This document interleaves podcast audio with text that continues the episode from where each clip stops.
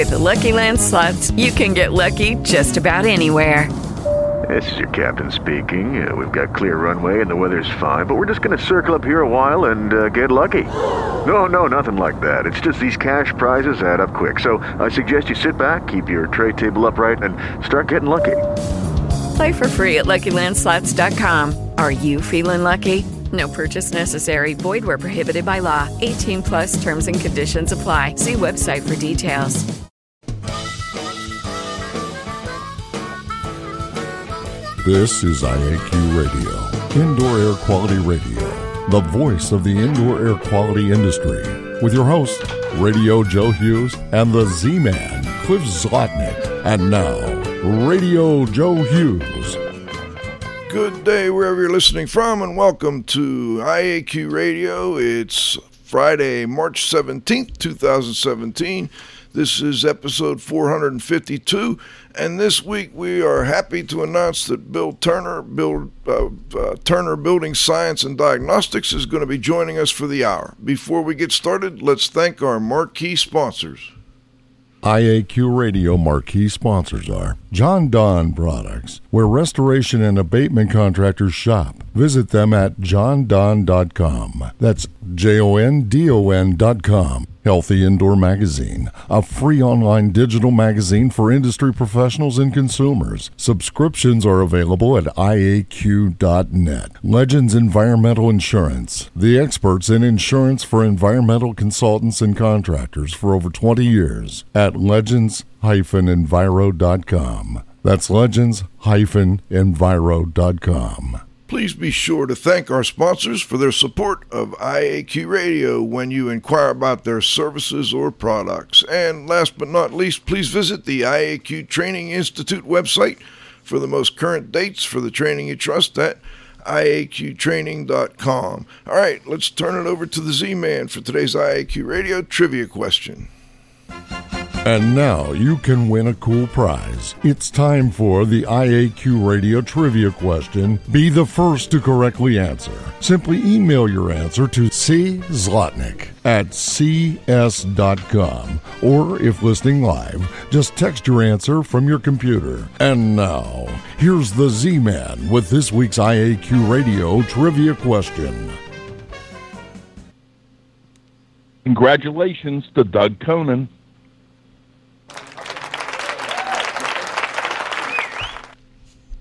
Aerotech Environmental in Dayton, Ohio, for the first correct answer to last week's IEQ Radio trivia question. The IEQ Radio trivia question for today, Friday, March 17, 2017, has been sponsored by Ideas, the solution chemistry company, creating unique solutions to odor removal, surface cleaning, and decontamination problems. Now for today's IAQ Radio trivia question.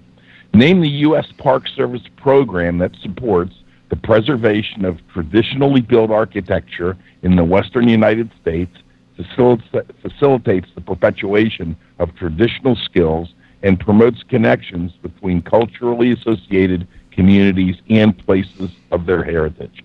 Back to you, Joe. Thank you, Cliff. Today we've got William Bill Turner. He is the CEO of Turner Building Science and Design out of Harrison, Maine. Bill has over 35 years of experience in the implementation of moisture, indoor air quality, HVAC, energy, and engineering diagnostic programs around the country. He and Turner Building Science are widely hailed as leaders in the building science, energy, and IAQ arenas. In addition to his work with Turner Building Science, he has contributed to the US EPA Indoor Air Quality Guide and has served as an advisor for several other documents. He has also published and lectured widely on the topics we're going to discuss today. Good day, Bill. Do we have you on the line? You have me on the line. Uh, yeah, great to have you. We're looking forward to. Um, I'm wondering, the, are you going to be speaking this year at the Northeast IAQ and Energy Conference sponsored by the Maine Indoor Air Quality Council? I am. That's the plan. A half day workshop. Oh, great. What is that on Tuesday or, or Wednesday? Uh, it's on Tuesday. Tuesday. First half of the day. Great. And what what we be talking about? Uh, indoor air quality and energy conservation in large buildings. Great. I hope I hope I can make that. I think I'll be I'll be there for the event, and I'll, I'll try and sit in for your presentation. Um, I also, you know, you you've been doing this type of work for over thirty years now. I'm, I'm so glad we were able to get you on the job. What what I guess let's start off with kind of trends that you see in in this area of IAQ, energy, building science. What what are the most satisfying trends you see? I would have to say, uh, in my opinion, over the years, the whole concept of mechanical ventilation and the need to maintain it is a lot more prevalent today than it was back in the late 70s, early 80s compared to now. And I, being in a, a, rather cold climate up in Maine, I bet that was a bit of a tough sell for for your group um, early on. Well, I actually think it's still a bit of a tough understanding for uh, home builders that uh, that when you tell them to make a home tight and then put the right holes in it and fans to ventilate it correctly, some of them still scratch their heads. I guess until it becomes a requirement in code, which is slowly happening, um, and maybe you want to comment on that. It's it's always going to be a challenge. Yeah, you know, as uh, I assume most of your listeners know, code's minimum behavior. So, if you're on top of things, you've known for a long time that mechanical ventilation is what you need in a residential dwelling that's built with sheetrock and plywood and other components that make it snug and uh, you know codes are finally get around to telling you that you need to make it tight and ventilate it correctly. And I'm wondering, uh, assuming your assuming your state has adopted the latest code.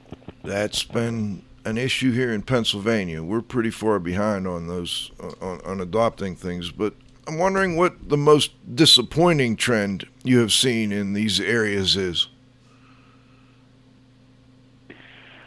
I would say there are two that come to mind. Uh, one is the that you can now put unvented heaters in most buildings today because of industry lobbying efforts that have allowed that to happen. So the public health guidelines that used to require most things to be vented, uh, so you didn't breathe combustion fumes, have gone by the wayside in most states, and many states allow them now. The other concern I have is the current thought that someone wants to actually trash the Energy Star program, which to me has been a wonderful gift to all of us for um, reducing long-term costs. And the IAQ Plus guidelines in Energy Star homes is probably one of the best guidelines anyone's ever come up with. I'm glad to hear you say that. I, I teach some of these courses, and that's one of the programs we really like to emphasize the the Energy Star program and the Indoor Air Plus program are, I think they've been uh, very helpful over the years, and now DOE, I guess, has taken on a lot of that work as well, and uh, through the Build America program and others. Do you, do you work much with DOE these days? I don't do a lot of work with DOE, but I praise their uh, net zero energy ready homes program and uh, everything they're doing along that line. Um, some of us have known how to build high efficiency homes and taught folks how to do that for 30 years, but it's becoming far more mainstream now between net zero ready and passive house. You get a lot of people realizing for not a lot more money they can deliver a great product to the homeowner and um, it will be cost effective to operate and healthy. Bill, you were a principal author on what I consider to be one of the most important documents on indoor air quality that, that's ever been developed. I, I, don't know if you would agree with that or not, but we'll find out. The US EPA Building Air Quality Guide. Uh, I believe it was a guide for building owners and facility managers. It continues to be a great document. Um, what was the impetus behind EPA developing that document? It's a fascinating question that I've had to do some thinking about. And uh, what comes to mind is there was a group of us somewhere meeting Terry Brennan, um, Ed Light, myself, Joe may have been present. Um, and I think somebody asked, could you write a guideline for building owners and facility managers? Could you guys reach consensus on what to tell people these days? That was like back in the early 90s after we had survived the 80s of uh, tightened up buildings with poor ventilation. And I, I think our answer was, yeah, we could do that. So I think someone gave us an opportunity to try. And NIOSH then adapted it and adopted it, and, and I still think it's a very applicable document to help people figure out what it is isn't going on in their building. Who who were the other authors that assisted with writing that? I haven't gone back to look in the in an introduction and pulled a notebook off my shelf, but I know Terry Brennan and Ed Light were two other authors. There, I'm guessing there were more. Okay, and as I understand it, that document was later included in the I-BEAM, the IAQ Building Education Assessment Model Program, and that continues to be on the EPA website. Um, were you involved in the update of that program? And, and I guess at this point, what do you think needs to be beefed up even more? That's I think that was 2003, maybe that came out. Yeah, Joe, I haven't spent a lot of effort on that and don't have an answer for you. Um, you may have prompted me to go back and look at it to understand myself what may need to be beefed up, but I haven't looked at that material in quite a while, so I don't have a factual answer that I can share with you. Understood and appreciated. Um, since about 2000, I guess, with the Ballard case and some others, mold has been a topic that you know when people think about indoor air quality, a lot of people think about mold. Um, in your experience, is there too much emphasis on mold and not enough on other IAQ topics, or do we have it just about right now? I think it's a really great topic. I I think in some ways it's unfortunate that the focus is on mold and not the cause of the moisture that's driving the mold because most folks have been trained fairly well today on how to clean up a mold mess without making the mess bigger than they started with. But I'm not sure how many folks understand how to figure out where that moisture came from and not have it come back again. And I suppose the good side of that is it's part of what drives our work. That where other people have failed, we get a chance to figure out what the root cause is But certainly additional training in building science and diagnostics related to moisture would be helpful to the industry. You know, that's something that I've always wondered about. There's there's training on mold and mold remediation, and there's some training on indoor air quality, and not a whole lot on building science, except in like conferences with, like you'll be doing with um, IAQ Council and others. Have, have you noticed over the years anybody trying to put together a building science program and getting it out to the masses? Great question. Um, probably, as you would be aware, the Building Science Corp website and the materials they've developed for the Build America program uh, are some of the best materials and best training that exist on the planet. Um, so I'm not aware of anyone's effort to mass educate building science. Um, but are you folks, by the way, aware of anything? Well, I, I guess one of the things I wanted to also ask you while we're on the mold building science kind of topic, what what other IAQ issues do you think get don't get enough attention?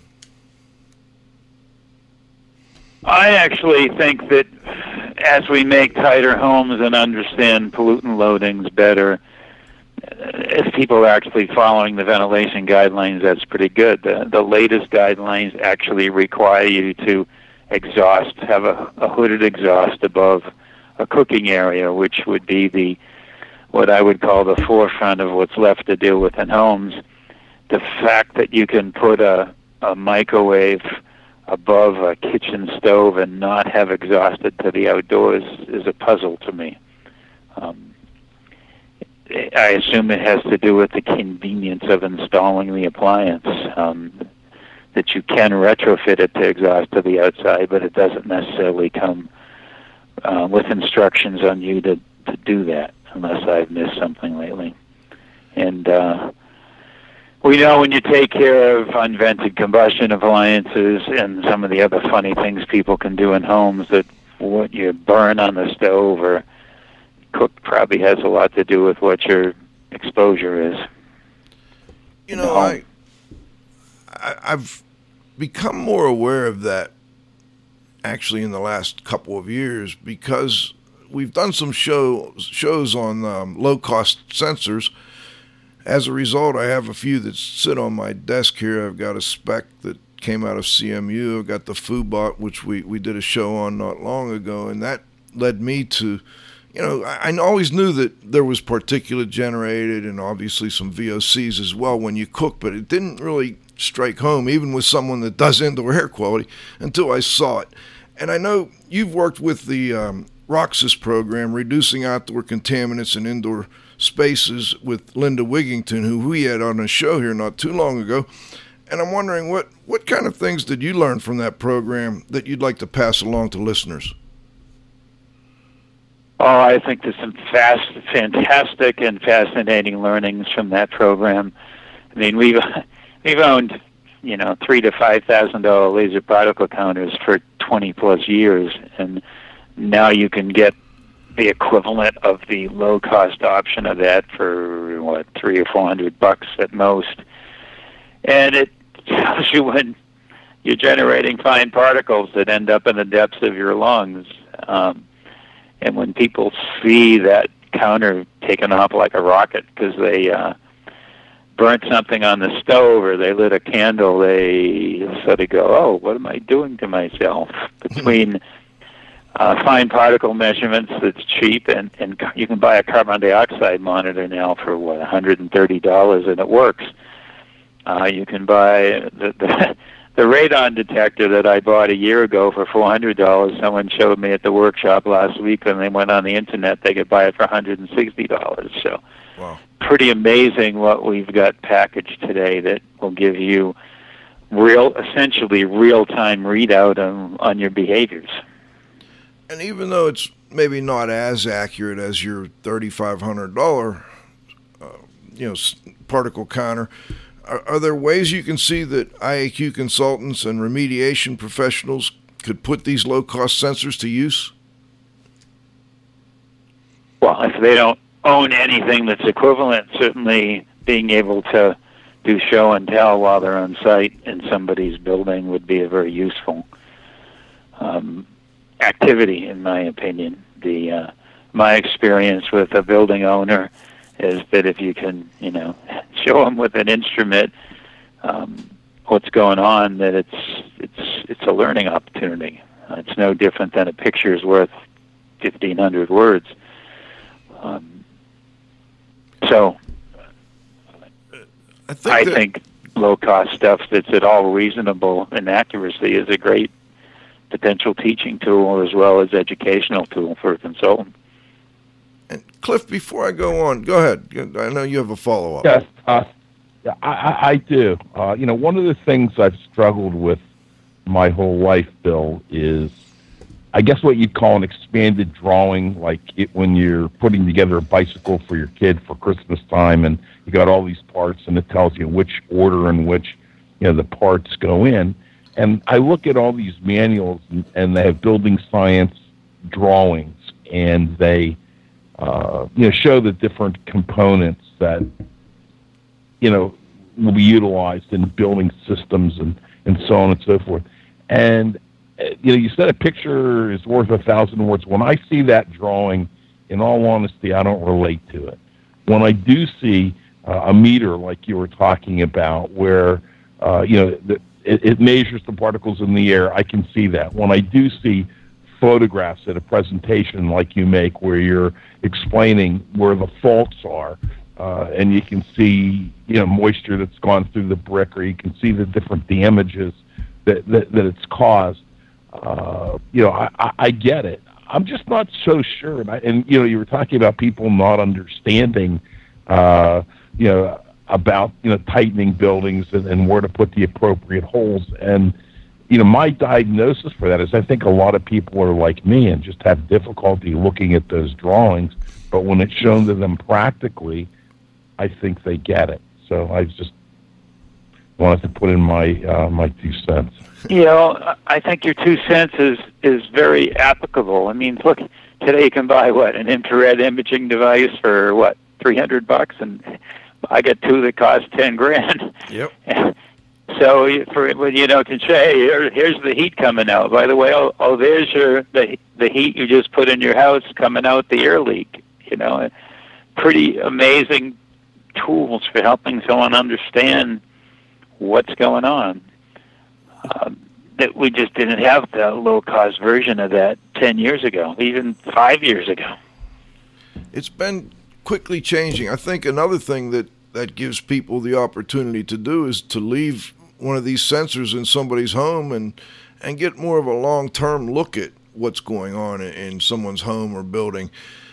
I would imagine you've done that with you know things like the hobo meters and others, um, but I'm wondering how important you feel that longer term look at things is, as opposed to you know when we go out and we do an investigation, you're there for maybe two, three, four hours. I assume that's been a big part of what you do at Turner. Yeah, Joe. Typically, the folks who find us um, have been through somebody else already, and they're unsatisfied. So, classically, uh, our challenge is to figure out what what truly is going on, what's the root cause, and, and the hard part is uh, how do we tell someone to cost effectively fix this? And 99% of the time, what I'd love to see is some data over time that, that, that I can then look at and say, hey, here's what's going on, here's when it happens, uh, it's pretty conclusive what's causing this, uh, here's the best way to fix it. And so anytime you can collect real-time ongoing data, whether it's particles or carbon monoxide or carbon dioxide or radon or whatever, uh, it, it, it, leads the investigator to a potential solution compared to one point in time. We um we you know we're talking a lot about particles and we we've done some shows. We did one on PM two point five and health, which was after the EPA uh, sponsored conference that was done at the National Academy of Science. I noticed that you uh, spoke at a seminar called Focus on Particulate Matter, Health Impacts, Standards, Monitoring, and Building Level Mitigation, and that uh, you discussed current best practices for lowering the, lowering the concentration of particulate matter in buildings. I'm wondering if you could give listeners some, some quick tips on what you talked about during that presentation what, what are some of the ways that people can lower the particulate matter in their buildings. Happy to do that. Um, that's actually a webinar, and it's at the ROCIS website uh, as one of their recorded webinars, so someone can actually go look at it and see what we're talking about. Um, classically, in a home, if it's got some kind of air handling device, you can retrofit it with a four-inch thick pleated uh, MERV 11 filter, and now you've got a air cleaning device for the whole home um, and that's affordable to do. In new construction, you can simply ask, "Hey, can you leave a space for a four-inch filter in my furnace and air conditioning unit, so I can put a four-inch filter in there instead of a one or two-inch filter?" I, as you may be aware, have uh, a couple of homes on the Thousand Home Challenge website. One's the one I live in. It's it's uh, under case studies, and it's called a Maine Antique, and it doesn't have a central air handler. It has a couple of mini split heat pumps, uh, wood stove for backup, and a propane boiler for backup. So I'm left with well, what can I do in this house to keep the air clean with two cats and um, historically two dogs and two kids. Hmm. So historically, that's been used some kind of portable air cleaning device. The Austin Air is the one that I've had running for probably 15 years now uh, in that home. One in my son's bedroom that seems to be allergic to stuff, whether he grew up with it or not. So he gets like four changes an hour at night in his bedroom that's being cleaned, and one in the hallway upstairs where the bedrooms are that runs at night, which gives you like two air changes per hour cleaning at night. So, with combined with some HEPA filtered vacuum cleaners for the first floor, I attempt to reduce the amount of dust you're going to see in that beam of sunlight when it comes through the window at just the right angle, and you go, "Oh, look at all the dirt in my hair." Yeah. well, what, you mentioned a wood burner, and it, it's interesting to me because I have a similar home in, in the mountains of Pennsylvania, and I'm I'm getting ready to put in the mini split, but. Uh, we also, you know, we burn some wood, and I noticed in your, your CV you've done some evaluation of wood burning on indoor environments. What what kind of tips would you give people that, that do use a wood burner from time to time or a fireplace? What kind of tips would you give them for keeping particulate levels down? Uh, from my own experience, um, if you smell wood smoke when you walk into a home that has a wood-fired combustion device, something's not working right there should not be a lingering wood smoke odor in somebody's home unless somehow the emissions are getting inside the home. And as you may know, it's like tobacco smoke. You've got partially burnt tars and organics on these particles that continue to outgas odor when they're deposited on surfaces. So, a, a dead giveaway you need to do something different is when it smells like wood smoke in a home that has a wood burning appliance in it. In some wind regimes, people suffer from downdrafting, from the wind actually blowing down the chimney, and uh, when it's not being fired um, heavily, and they make um, wind directional caps that can go on a chimney to help it actually exhaust better when the wind's blowing across it. I had never experienced a downdraft until the blizzard of this past Tuesday when we had 30 and 40 mile an hour winds and a blinding snowstorm so I built a wood stove fire in case the power went out, so my house wouldn't be cold. And I came down the stairs and said, "Oh, wood smoke!" And I opened the door of the wood stove, which is still lightly burning, and got a big puff of smoke into the house as the wind blew because the, obviously the geometry was not desirable at the time, hmm. and the wind was actually blowing the hot air down the chimney and out the wood stove. So in high wind areas, most folks go to some kind of a device on top of the chimney that'll help suck those combustion fumes out. The other obvious thing is that anyone who's got any kind of combustion in their house should have smoke alarms and CO alarms so that if something goes wrong, they know before it's hazardous. I've also what kind of ventilation do you have in your home? Do you do you have a, a, separate ventilation system, or you haven't been able to put that in because of the the way it's constructed?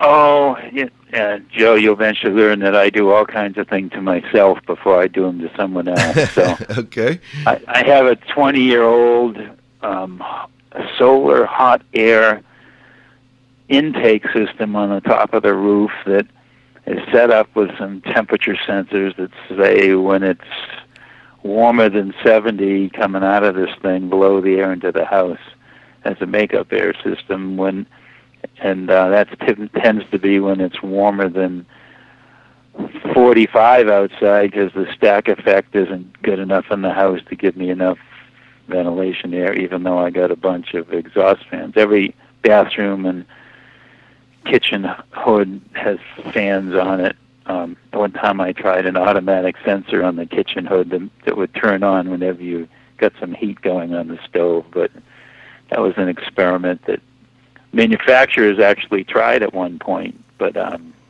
you can't buy an automatic turn on exhaust hood on the stove that I know of at the moment. Any of your listeners find them wrong, please correct us.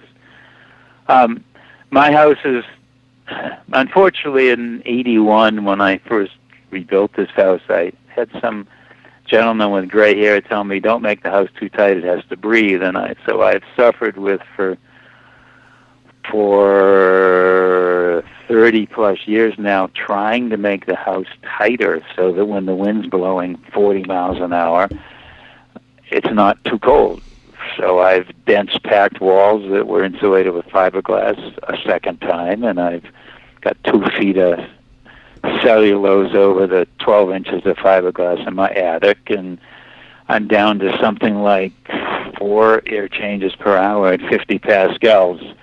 And I've put CO2 monitors and data loggers in the house, and with two of us living there, I know the CO2 level never goes above about 600 parts per million.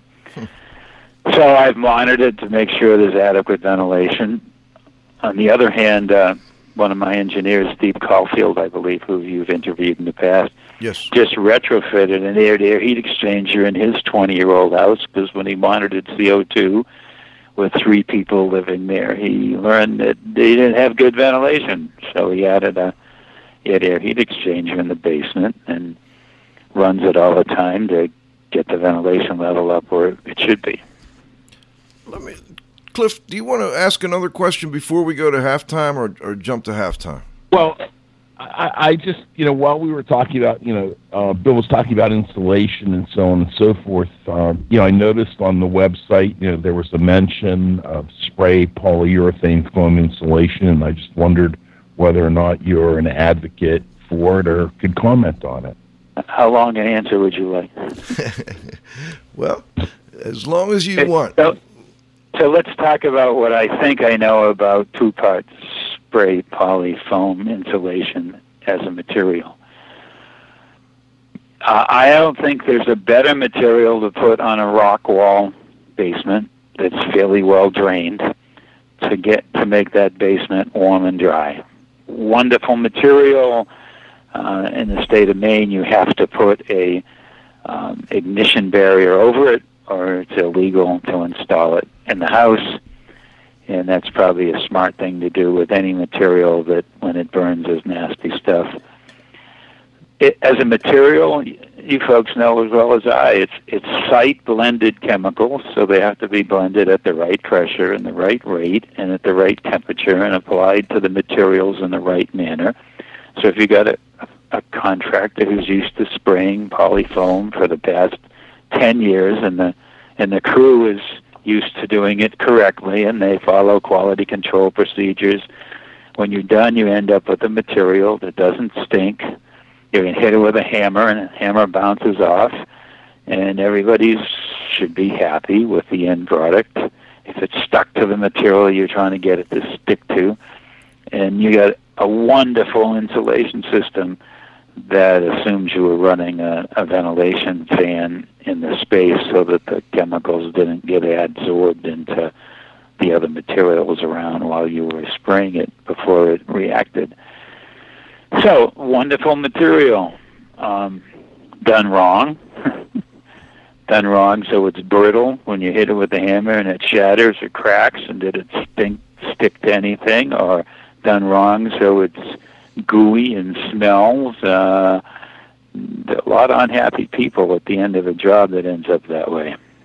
Um, now, by all circumstances, you want to avoid a job ending up that way because it's not good, not easy to fix. How do you how do you tell consumers? I mean, you mentioned having a contractor that's been doing it for ten years and knows what they're doing. Is there any other recommendation you can give a consumer for hiring the right spray foam contractor? Uh, you have to tell me, is there an industry guideline I can refer to? I, with any new product, the, the answers you'd like to have is, you know, where's your list of happy clients and and who can I talk to and are you trained and certified in applying the product in accordance with the manufacturer's instructions and show me the proof of that. And is the guy actually doing the spraying uh, trained by someone who knew what they were doing and is the foreman in charge of the job um, trained and you know on and on and on.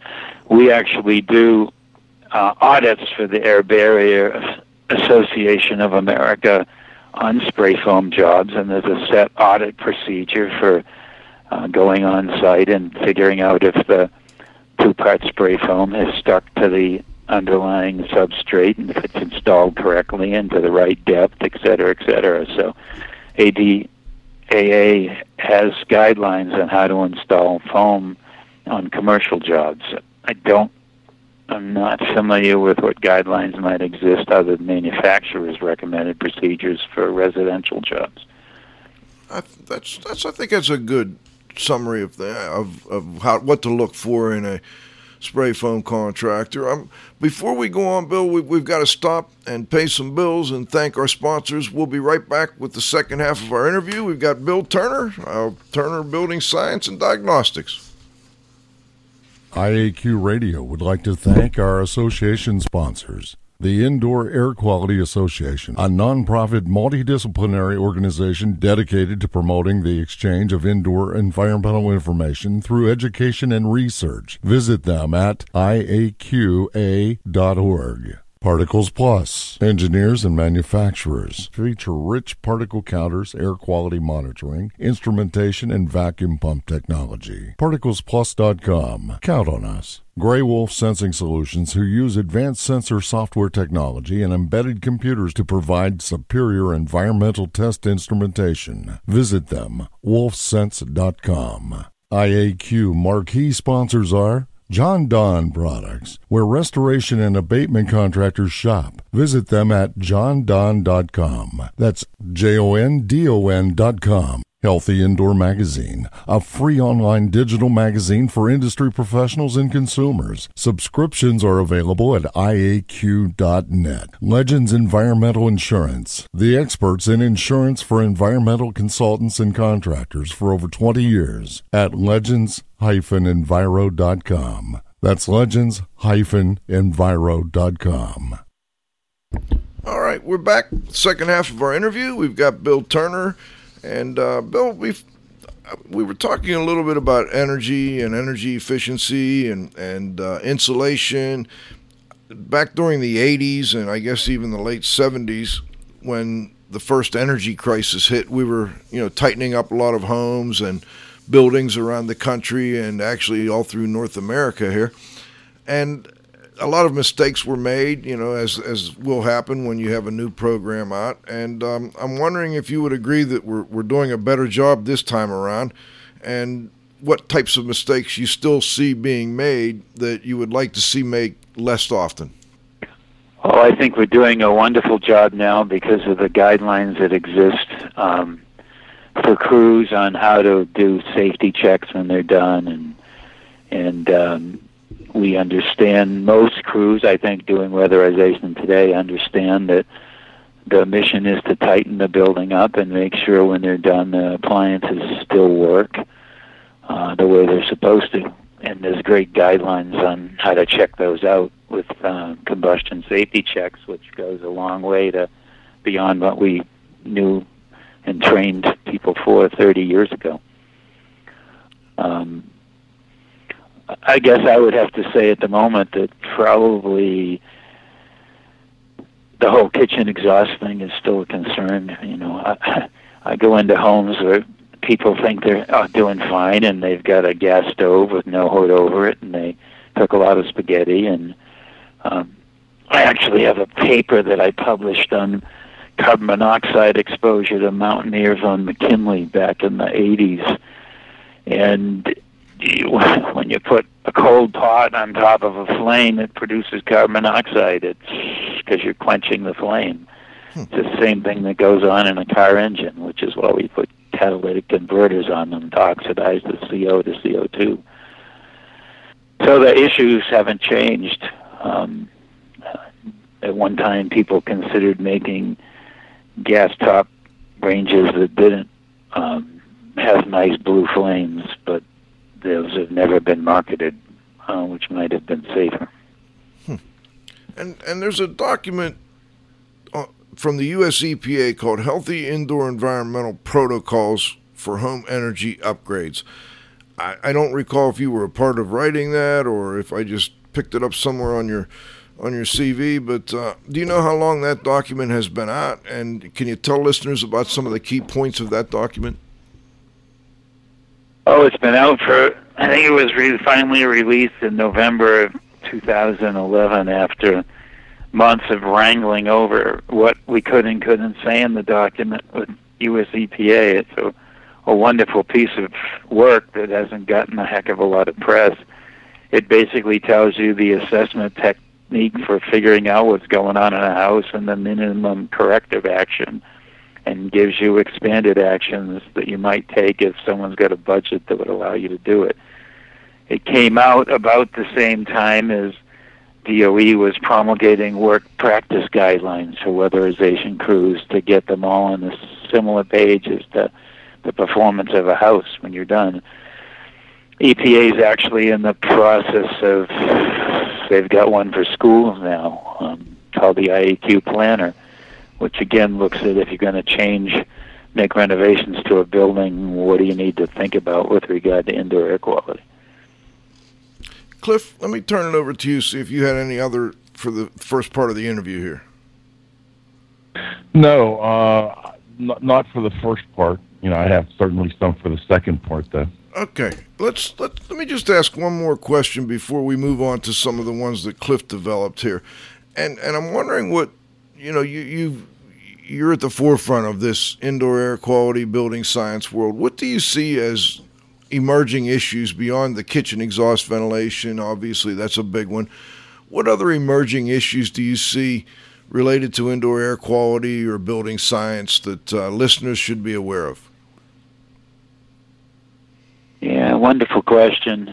The um, I'm always suspicious as new products come out that are a new blend of chemistry as to what, what's coming down the line that we didn't expect to be coming down the line, whether it's drywall that stinks because it was made with materials that ended up causing a problem, or ceiling tiles that smell when it gets humid because it was made with materials that no one expected to be a problem. So uh, I'm assuming in this man made materials world, there's always going to be stuff come down the line that is a surprise that someone didn't think about, um, or that quality control wasn't perfect enough to keep from ending up with a product that has some drawbacks. So that would be the what's coming down the line that I'm not even aware of at the moment. Answer, because um, it hasn't come out yet.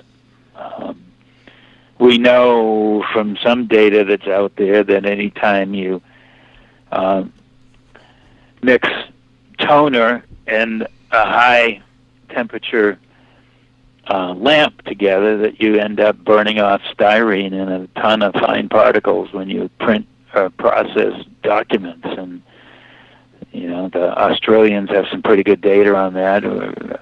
We seem somewhat oblivious to it in this country. If you if you go to the typically like the Xerox's website, you'll see that they recommend that that machine be put in a room and exhausted to the outdoors um, for exactly those reasons. But hmm.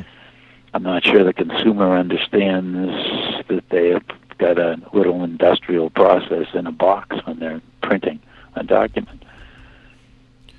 Do you do you hear any uh, get any inquiries about like flame retardants on you know couches and, and beds and whatever else? Not one of my expertise, Joe. Great question. Um, don't have a lot of expertise. Uh, I see a lot of it in the news, but we haven't dealt with it at this point.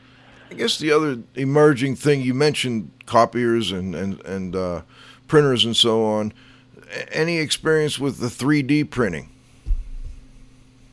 No, but great question. Uh, it would be fun to set up a 3D printer and some instrumentation and see what happens. Haven't done that uh, and don't have any clue if someone else has done it. If they've done it and written about it, I haven't seen it. But uh, asking a wonderful question, and certainly 3D printing is not going away. It's rumored to have some wonderful opportunities for uh, potentially all kinds of things, including medical devices and heart valves, et cetera, et cetera. Um, you know, a, a material that says miracle is carbon fibers, which you know I I now through the efforts of my son own a, a bicycle that's got carbon fibers in in it for strength and lightweight and great stuff until you drill a hole in it or machine it. Um, we know the the fibers themselves behave more like asbestos than fiberglass. So uh, machining carbon fiber materials is probably a risky thing to be doing without uh, protection.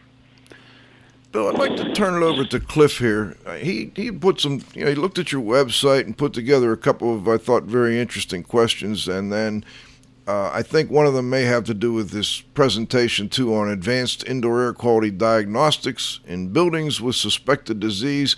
Uh, Cliff, if you don't get to that one, I would definitely like to jump in on that one. But Cliff, let me turn it over to you.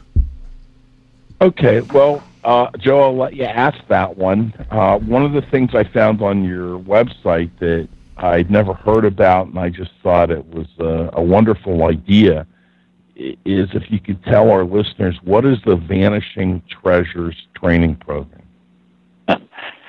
yeah, Vanishing Treasures is one of those things I I walked into that's been one of the joys of my life. I I was in the Tetons a couple of years ago with my wife hiking and came across this log cabin that these guys were building and there was a stack of rigid foam next to this log cabin and I'm thinking, oh, somebody's doing something interesting here. They're doing a historic rehab and there's a stack of rigid foam here. I gotta go check this one out. So I I talked to one of the guys doing the work and to try to understand what they were doing and why and took some pictures and took some pictures of the crawl space under the building, and it was sort of what I guessed it might be uh, with um, fiberglass and water. And um, a year later, met with the folks in charge of that project and said, "Hey, this I have some concerns here. Do you want to listen to them?" And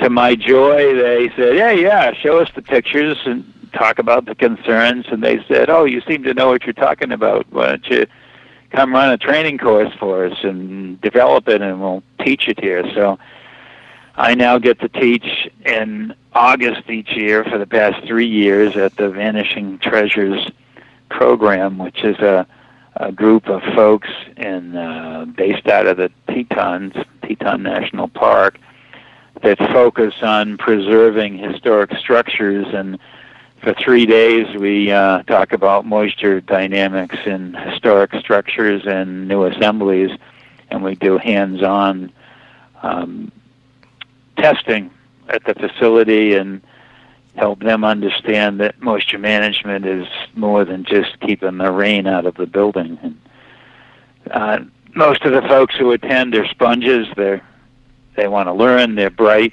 We have a great time and to the general public, the course is free. Um, wow! So it's it's a great opportunity for anyone who can get themselves to Teton National Park the last week of August. The last week of August. That's interesting. That that sounds very interesting, actually, to me. I we have a little construction uh, company too, and my son does some construction. I'm wondering, with, with respect to trends in construction, are you seeing a lot more people going to a continuous insulation on the exterior of the building as opposed to just insulating on the inside? Well, I'm assuming you might know that the 2012 and 2015 codes for climate zones, at least six and seven, maybe five, I haven't looked lately, require you to do that. The 2012 2015 codes say, hey, cavity insulation alone isn't good enough get your act together and figure out how to do a continuous layer here because the, the simple rule of thumb, Joe, is if if you can make in a in a cold climate, if you can make the basement R20, the walls R35 to 40, and the attic R60, you don't need a lot to heat this building. You need a good ventilation system at that point. And the real challenge for the builder is to evolve the cost-effective ways to reach those insulation values and you know between Joe Lstiburek's work and others of telling people how to keep wind-driven rain out of the wall system, and manufacturers now telling you how to install the windows so the wall doesn't get wet. We we've made leaps and bounds in people understanding how to build what we used to call super super insulated building, and DOE now calls net zero ready building because. Uh, you know, you're putting micro heating systems in these buildings and your air conditioning budget is low and you know, you can put in a ton and a half heating cooling unit called a mini split, and and you're done. Other than adding uh, area heat exchanger. When you talk to building owners about you know super insulated building, what what kind of price range do you give them with respect to what the additional cost would be to go from traditional construction to going to a, a, a well insulated or super insulated building? Uh, three to five percent. Okay, okay, that's not too bad at all. I, and I, and and cost savings if if you're taking out a mortgage, you know, at three and a half percent to pay for the additional cost, your net annual savings is your net annual cost is a savings because your heating bill is your utility bill, your whole utility bill might be five hundred dollars instead of three thousand dollars, depending on what crazy habits you may have. um, I mean, Cliff had a, what I thought was a very good question in here. You must have seen something on your site about creative and low cost solutions to water intrusion. I wonder if you could comment on that. Yeah, I was actually wondering um, when you guys sent me the potential questions what he was thinking about and what he caught. We uh, we the the water intrusion. I sort of break water intrusion down to three concepts. Um, is the site water managed? And I get that one from Terry Brennan. Uh, my experience with buildings is if you don't manage the site water around the building, it's going to flow into the building. You're going to have moisture problems in the building. So site water management is the first one you'd always go after, and the second one is groundwater management. Hopefully, no one's dumping the roof gutters into the perimeter drains. It's not what they're intended to do. Roof water should be dumped um, away from the bowels of the building so it doesn't cause problems in your basement or crawl space or slab on grade. And in an old building that doesn't have a, uh, some kind of a vapor barrier, capillary break underneath the concrete, um, life is a, life is a challenge. You end up trying to figure out can I put some positive side moisture barrier on top of that concrete or let it breathe with a, a finish. Or in the worst case, I'm stuck, and what I really need is a fifteen hundred dollar dehumidifier to keep the building dry because I can't keep the moisture from coming into it. Hmm. And I, I, was when we talk about um, moisture intrusion, what you, are also doing a presentation, I think it was at IAQA, on advanced indoor air quality diagnostics oh, with uh, a building with a suspected disease. I don't know if that was a moisture issue or not, but I'm, I'm wondering if you could give listeners a little summary of what you discussed in that presentation.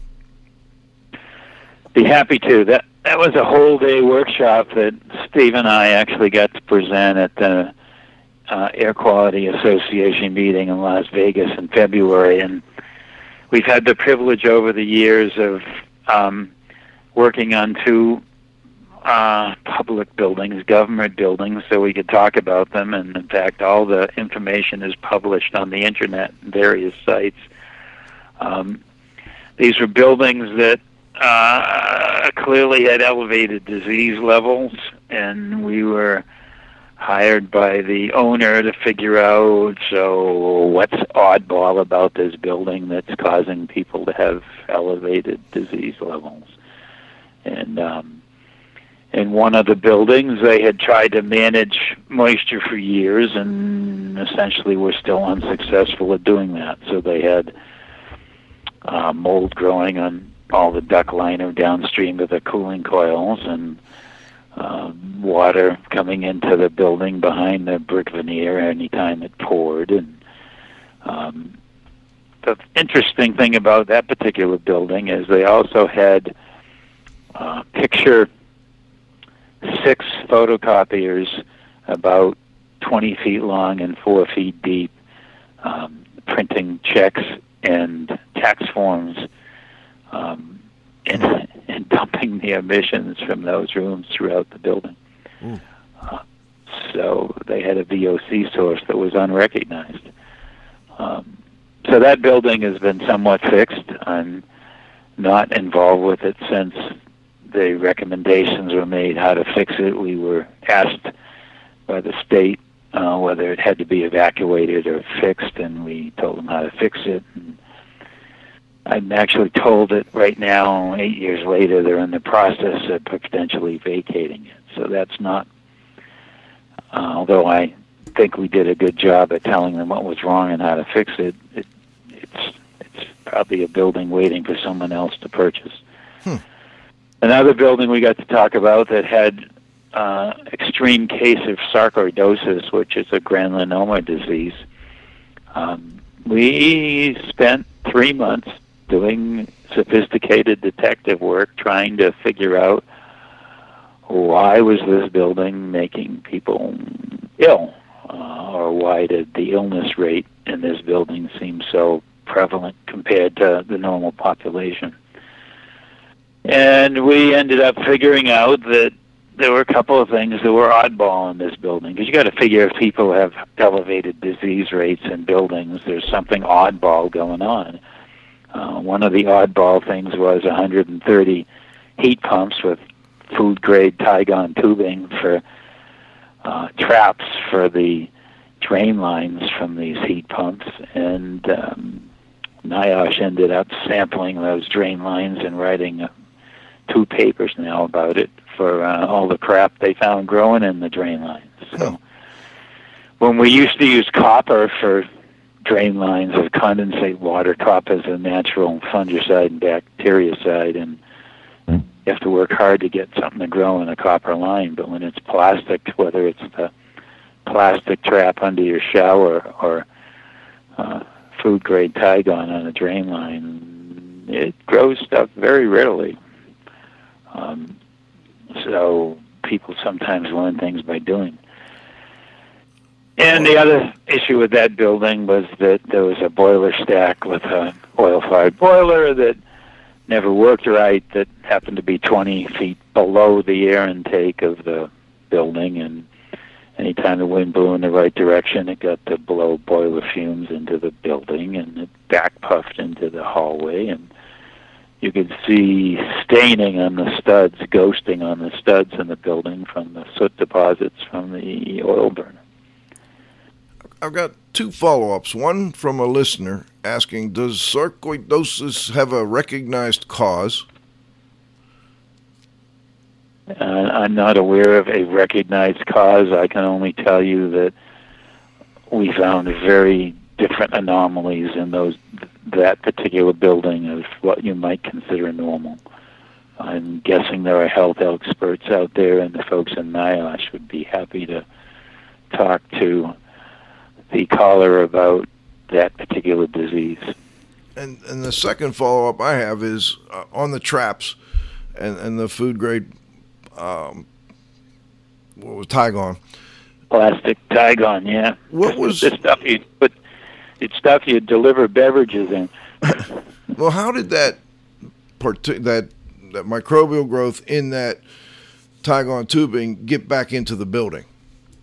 Uh, we ended up proving through once those traps dried out, because you're in a heating and cooling climate, the air passage through those pieces of Tygon distributed material any way you'd like, in any way you can imagine, hmm.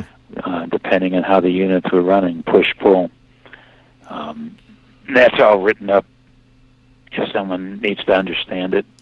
Um, in some ways, it's no different than what they learned in Japan with some of the uh, the flushing of toilets and different pressures and the spreading of disease in high rises.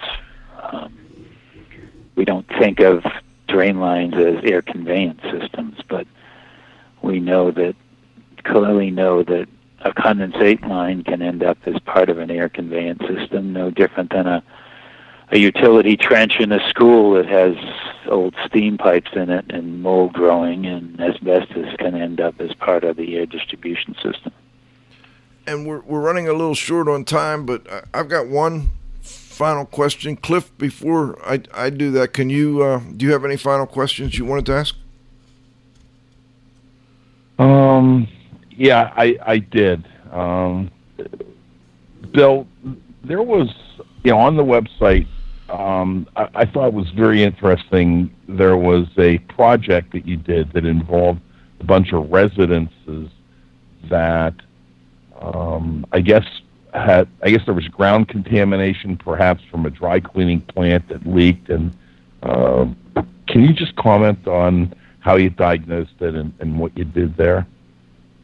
Sure, we did um, headspace analysis of the materials underneath whatever floors were in the building, and then we essentially used radon reduction techniques to capture the material and distribute it outside at a level that was acceptable to the agency we were working with to keep it at below background levels outside and to keep it from coming into the house. It's uh, you know, radon, as you may know, is one of the easy ground source radon is one of the easiest pollution problems in a house to fix, and that all the techniques that work for radon tend to work for any other volatile organic compound that's under the building. Thank you. Before we go, and guys, I'm happy to do another session with you at some point in the future if you'd like.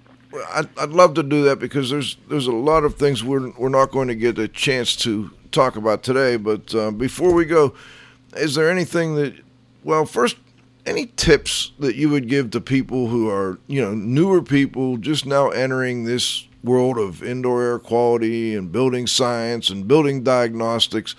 What kind of tip would you give them with respect to how to how to proceed in that in that uh, field? Well, the the key certainly is educate oneself as much as possible within all the topics of the field. I mean, I'm I and we are sort of an anomaly. I mean, I have a master's degree in mechanical engineering, but I got to cut my teeth on indoor air quality at Harvard School of Public Health 25 years ago when I was asked to go into people's homes in the Harvard Six City study and measure pollutants that hadn't been measured before. So I had a wonderful learning opportunity. We had to invent a lot of our own stuff. Um, but the other comment I would make is always go into any situation with an open mind. Don't think you know the answer before you get started because there's always wonderful surprises lurking for you to that things didn't work the way you thought they might be working.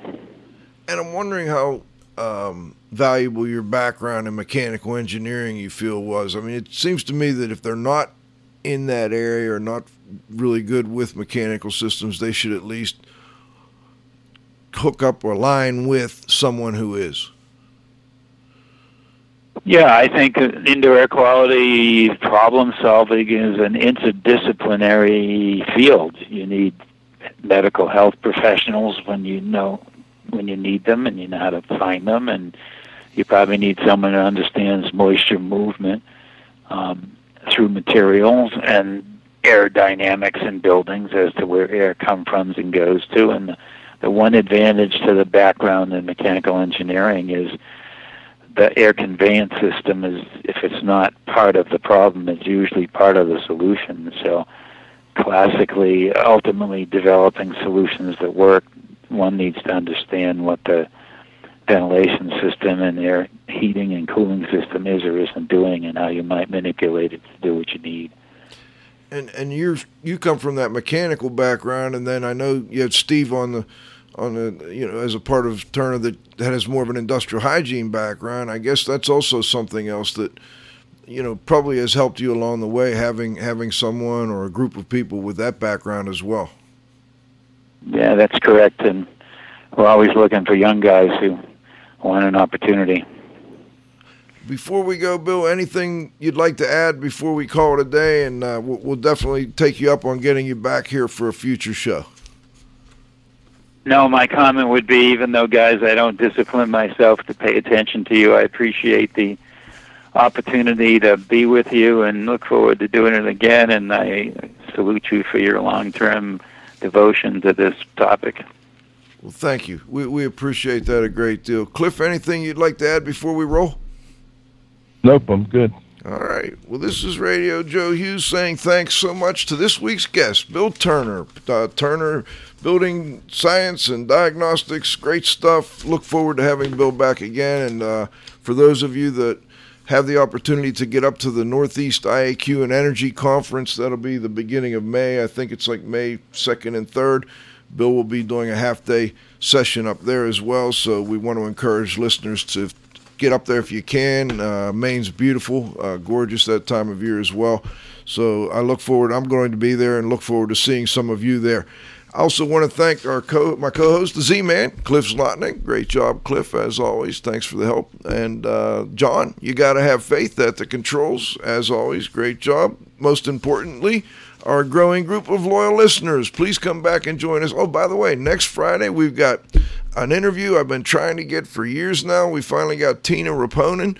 Uh, from the University of Cincinnati. She's going to come in. We're going to talk a little bit about her work with microbial issues and uh, look forward to that interview. So come back and join us next Friday at noon for the next episode of IAQ Radio. For IAQ Radio, I'm Spike Reel saying thanks for listening.